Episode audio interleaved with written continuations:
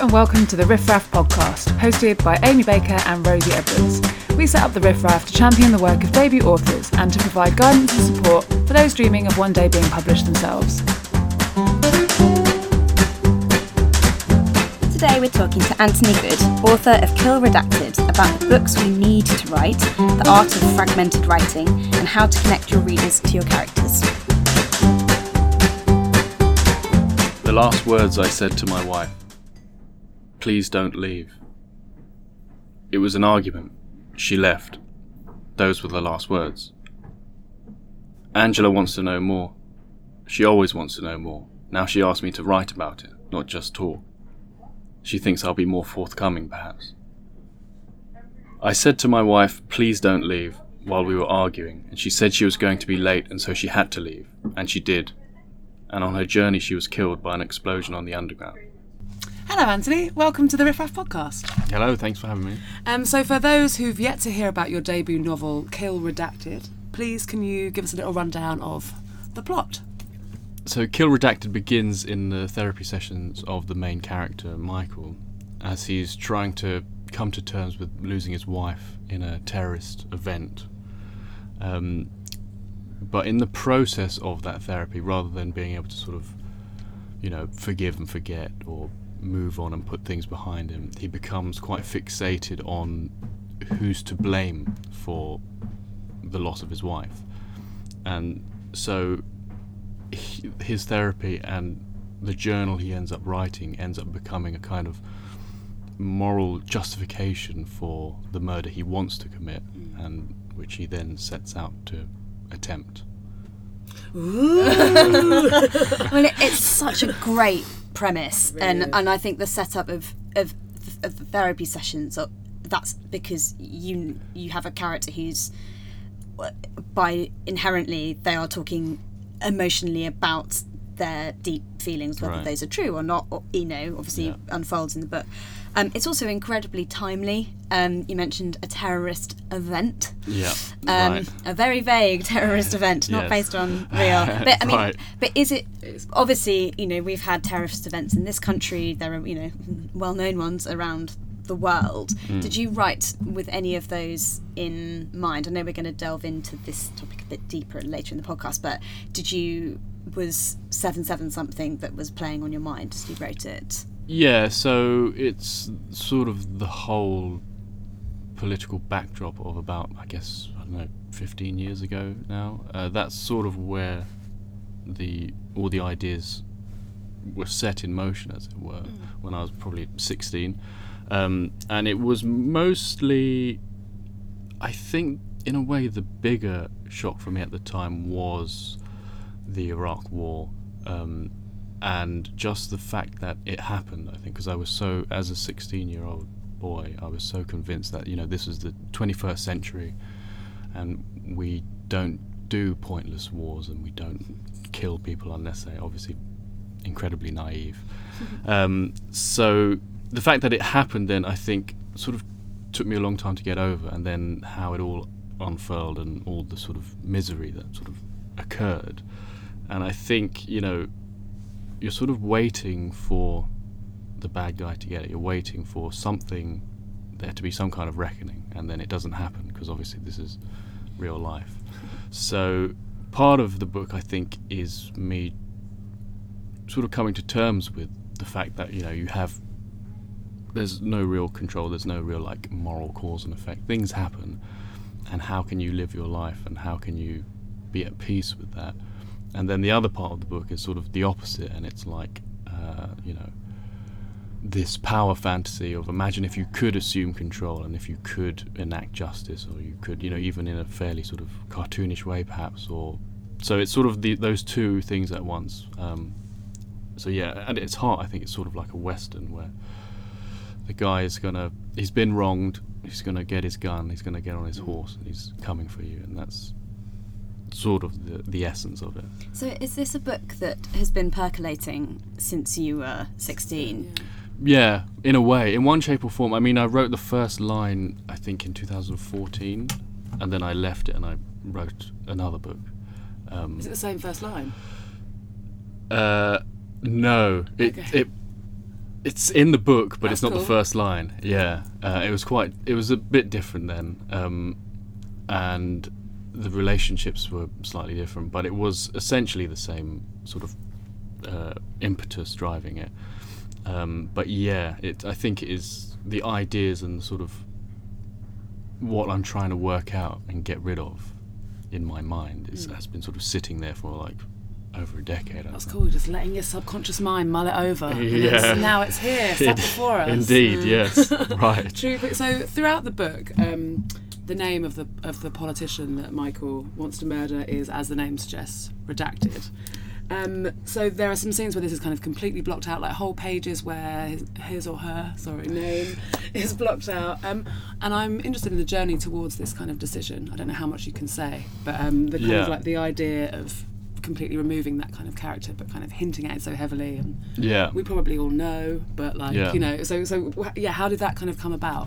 So I wrote it um, with no redactions, um,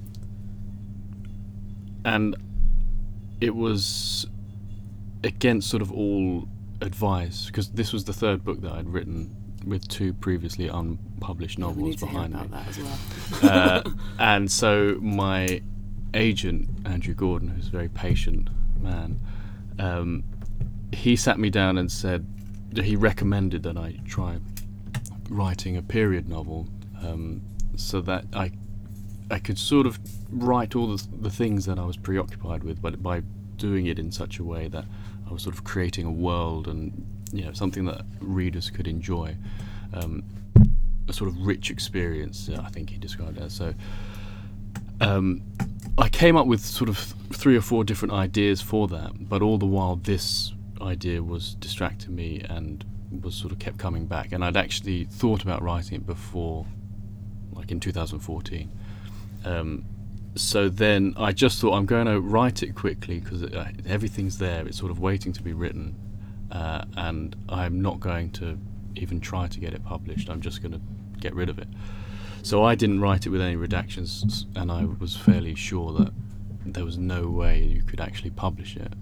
Um, so then I sent it off to him, apologising profusely for you know, basically completely contravening our agreement, and uh, he was again amazingly tolerant and thought that it had legs and recommended some revisions, and he didn't even like didn't seem fazed at all by the content. By the time I sent it to him, I had redacted it just because I thought well, that's one way do it. and then suddenly he was like, "And what, how about if we do it? We redact every mention of him and like that and that kind of." And were you kind of completely on board with that approach right away? Or yeah, so for me, I it didn't like the fact that I'd written it that way with the the actual name or an actual name. Um, it that didn't feel essential to the book. You know, in a way, it was essential to my writing it. But um, obviously, if you spend a lot of time writing something, you're hoping that it sort of outlasts whatever ideas or whatever the motivations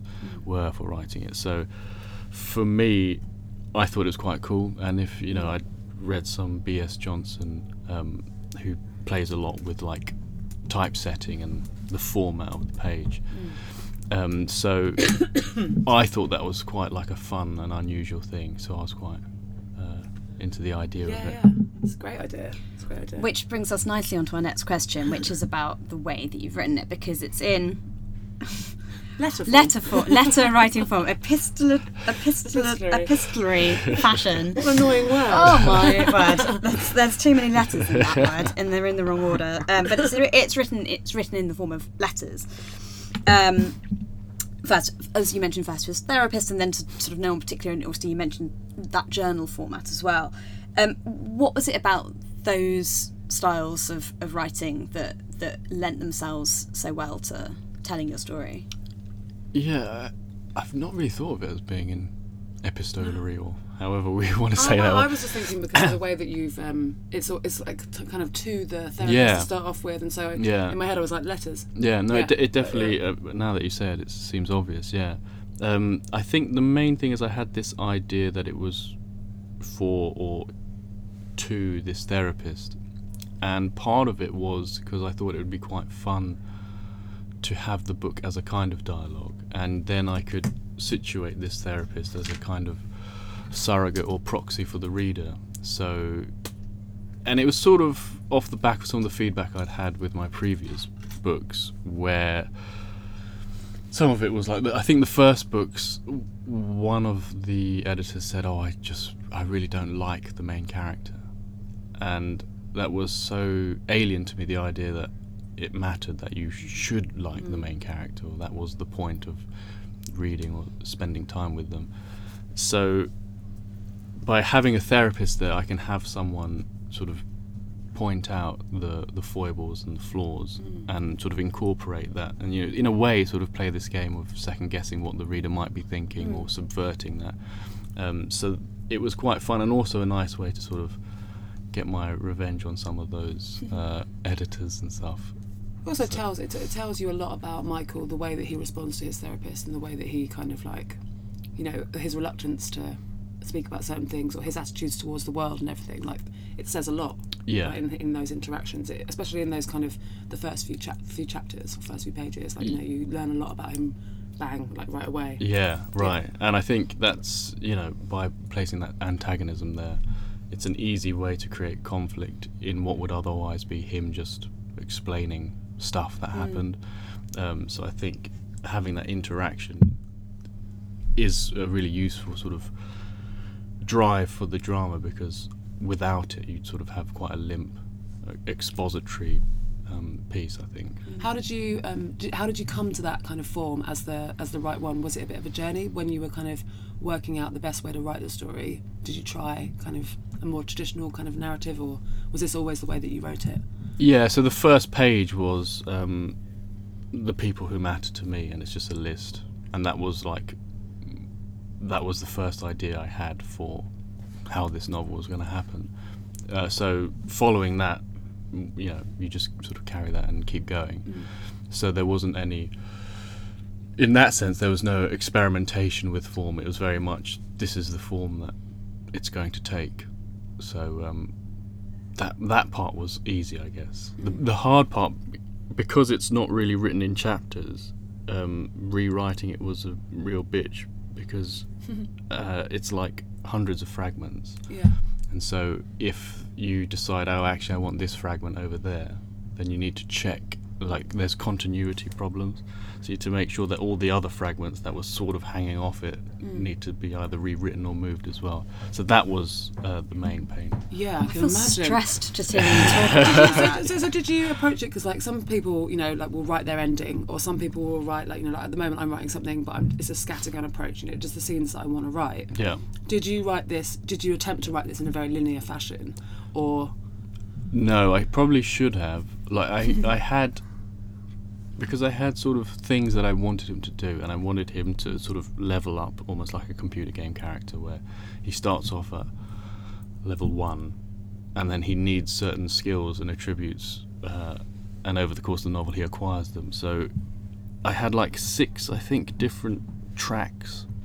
Um, like there was a musical thread, there was a thread based on him getting guns, there was a thread based on him and his wife, him and Paul, you know, so all these things, and they of course did bleed into each other, and that was where the problems began really, because then when I I wrote them fairly sort of in isolation, I suppose, but then uh, when I had to incorporate them all, it became obvious that some parts assumed that they happened later on, but I needed them to happen earlier.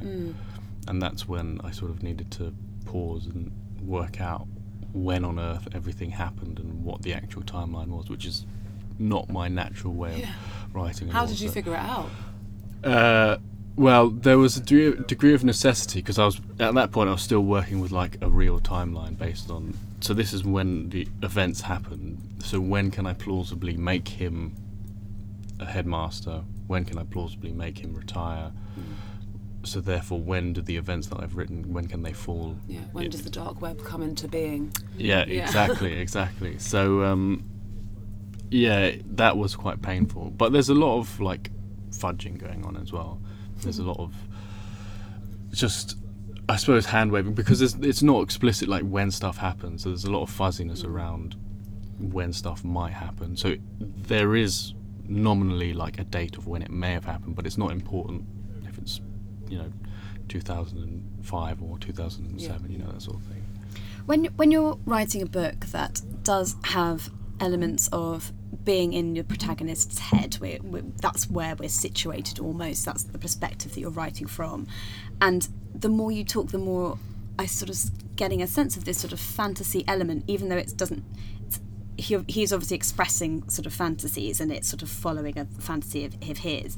And when you talk about that sort of computer game idea, how do you make sure that when you're writing from that perspective, with that mindset, that you connect with your reader so that, like you say, it's not just 400 pages of exposition of a character kind of, you know, talking about how they what they're thinking about? Yeah. Uh, obviously good- good doing that breaking that fourth wall is obviously Yeah. one way of, con- of connecting and almost write, writing to the to the reader it's Yeah. obviously one way you've achieved it but how did you yeah how did you achieve that connection Uh, I think for me, one of the challenges of the novel was, you know, as you mentioned, I had this ending in mind, uh, and a- a lot of the novel is sort of in service to justifying that ending. How can I make the reader read the ending and sort of go along with it, maybe not agree with it, but have some kind of understanding?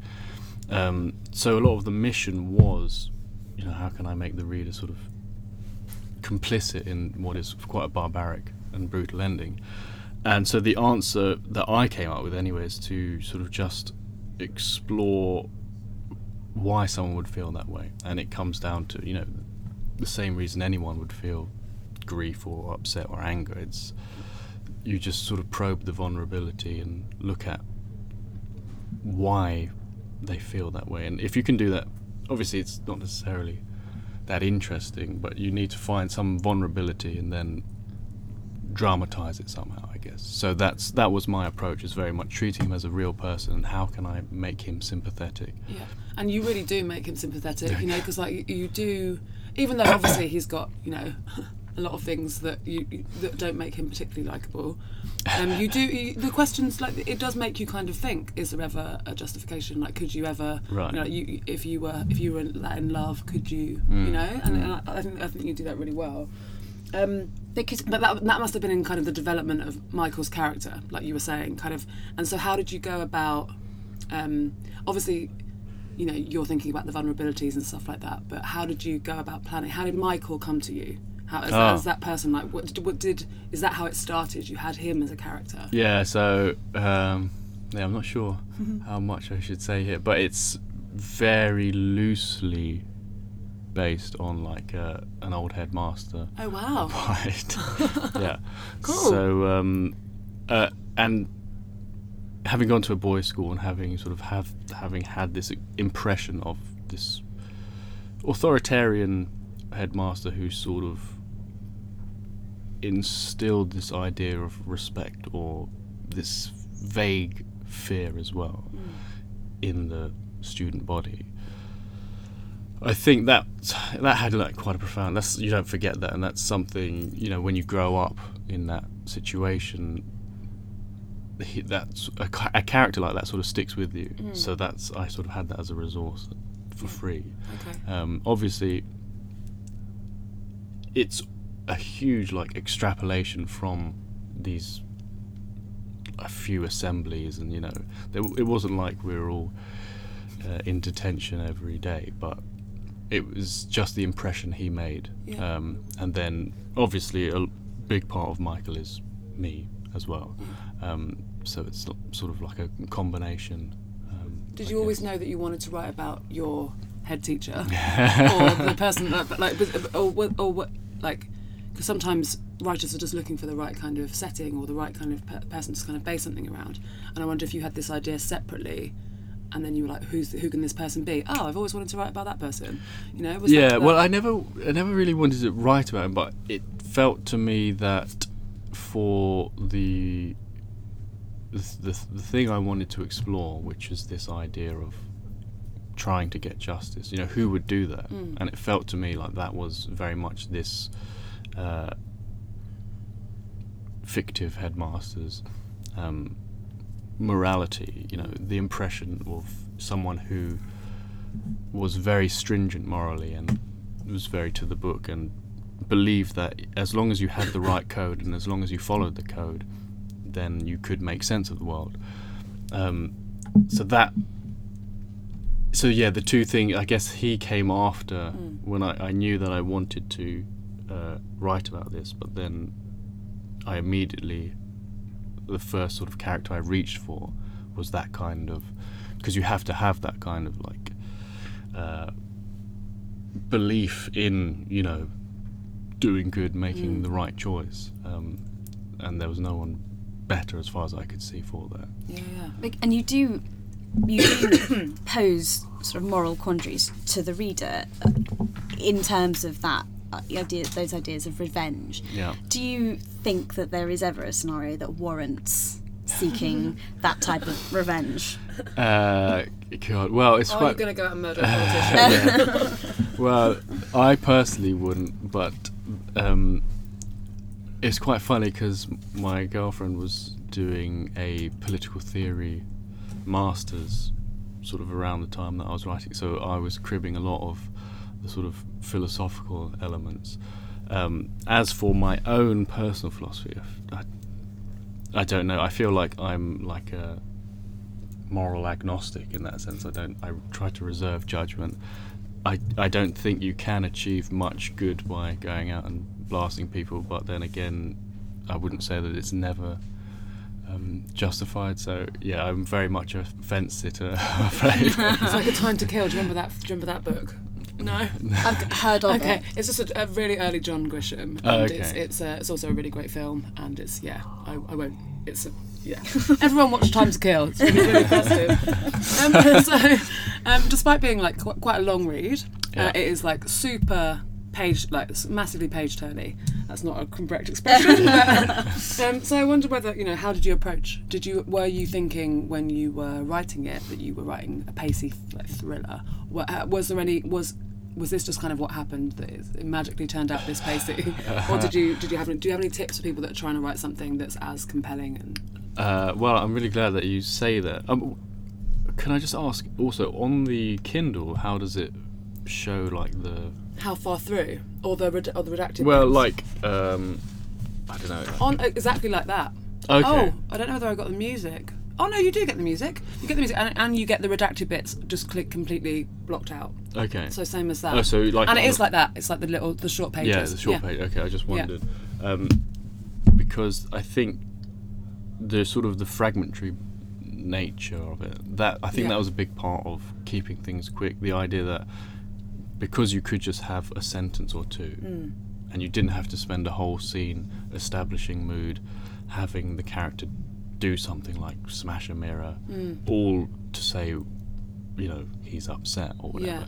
You could be quite. Exp- I could be quite explicit and say, you know, exactly what uh, M- Michael's thinking, which obviously goes against, you know, they uh, creative writing classes love to say, show don't tell, Mm-hmm. And this is very much an exercise in telling and not showing. um, but I think that's really useful because you can keep it short, and as long as what he's thinking and why he's thinking is all sort of in service of a plot, Mm. then hopefully it remains quite like readable. Uh, and definitely readability was a key aim, and I think that was the most difficult part. Is how do you get outside of his head? Because most of the novel occurs in his head because it's all about him making a decision. You know, um, so how do you dramatize that decision-making process? Um, and, but I do think also because it's there's so much white space involved, it does sort of help uh, that sense of you know turning the page and moving on. I- Yeah. I think that sort of in, in a quite I don't know not physical but the sort of the type itself and the layout on the page does contribute to your reading experience and how you sort of feel like you're progressing through it. So I think that helps as well. I suppose like with the, I always feel like when I'm reading that kind of stuff, well, I can obviously, I can obviously get a couple more of these in before, Yeah, you know, so it, does, it does kind of compel you. Yeah. But I feel like this, that kind of like sparse writing or like that sort of fragmentary writing, is so hard to kind of master. And I think a lot of people, I don't know whether it's kind of a normal. Um, approach for writers to think. I'm going to make this as fast as possible because then I can write this faster. Right. Because that's, that's definitely what I think. Right. But I also I would love to be able to write something that says so much in not that much text. Do you know what I mean? Right. I, I think we are starting to see that style of writing becoming a bit more popular. I'm thinking of, of Zinzi Clemmons' book, Yeah. the name of which now is What We Lose by Zinzi Clemmons. And, and Megan Hunter writes something really sparse. And also Yes. Sophie Mackintosh's The Water Cure. Her she says a lot in not necessarily that many words. And I think it's it's like it's just such a fine art. It's just like a, so. Any any advice for Uh, someone trying to write that? well, I, I, there was a lot of material cut from it. And Oh, I really? think that's what gives it that uh, sparseness, because there were sections which were much longer. There were whole sort of different stories and different threads, and it, the whole thing got rearranged quite a lot. And I think if you redraft something sort of four or five times, then it ends up you do cut a lot of fat, um, especially if you do need to sort of rearrange the furniture or change the plot. Then you are just going to lose stuff. So I think a lot of it is just in the editing as well. Um, but otherwise, you know, I I would just warn against you know don't do anything too deliberately because I think again, you know, creative writing courses they love to say you know these have these rules like show don't tell or they love to sort of um, promote certain stylistic devices as well, like you know no adverbs or whatever, you know these sorts of rules, and I, I think that can kind of it makes you sound like a lot of other books. Um, so I think it's necessary to sort of just know what you're trying to achieve and then do that. And it may be that yeah, you you sort of outlaw commas or whatever you want to do, but it should, as long as it's in service of what you're trying to do, um, yeah. Yeah. nice. And and just briefly, um, we've talked about the f- sort of almost fantastical nature of it, and we've talked about revenge. Obviously, there are questions over Michael's sanity. It, we, we meet him in therapy, which is obviously, I'm going to very, very strongly caveat that you don't need to have any type of mental impairment or illness to be in therapy. But there have been questions, uh, uh, and as a reader, you do question whether he is reliable. Was that something that that you thought about when you were writing it, or did he always seem very reliable to you? Uh, well, no. Like I th- he's sort of uh, somewhat based, not based, but there's a big influence of um, some of Kazuo Ishiguro's unreliable narrators. So. In Remains of the Day or An Artist of the Floating World, where you have what you think is a very intimate relationship with this narrator, and you feel that they are honest and that a, they are completely honest but there's something they're not telling you or there's something they're not aware of and i think that's for me most beautifully done in an artist of the floating world where by the end the preoccupations of the main character are so completely out of sync with the world around him. Uh, so for me that was the unreliability wasn't so much him s- specifically, you know, fooling the reader, but it's the you have to illustrate the void between how he sees the world and how the world may actually be. Um, so, yeah, and I think it's inevitable. You know, if you have a first-person narrator, if they're an you know an actual person, they're going to be flawed, possibly a bit weird, and have some strange ideas, and be a bit neurotic like everyone else. So you can't really be reliable. yeah, but maybe that's a philosophical. reliable. Yeah, you can't really be fully reliable. Yeah. I was going to ask you about um, why there's no page numbers. Yeah, yeah. You're asking me. Um, yeah, that it was.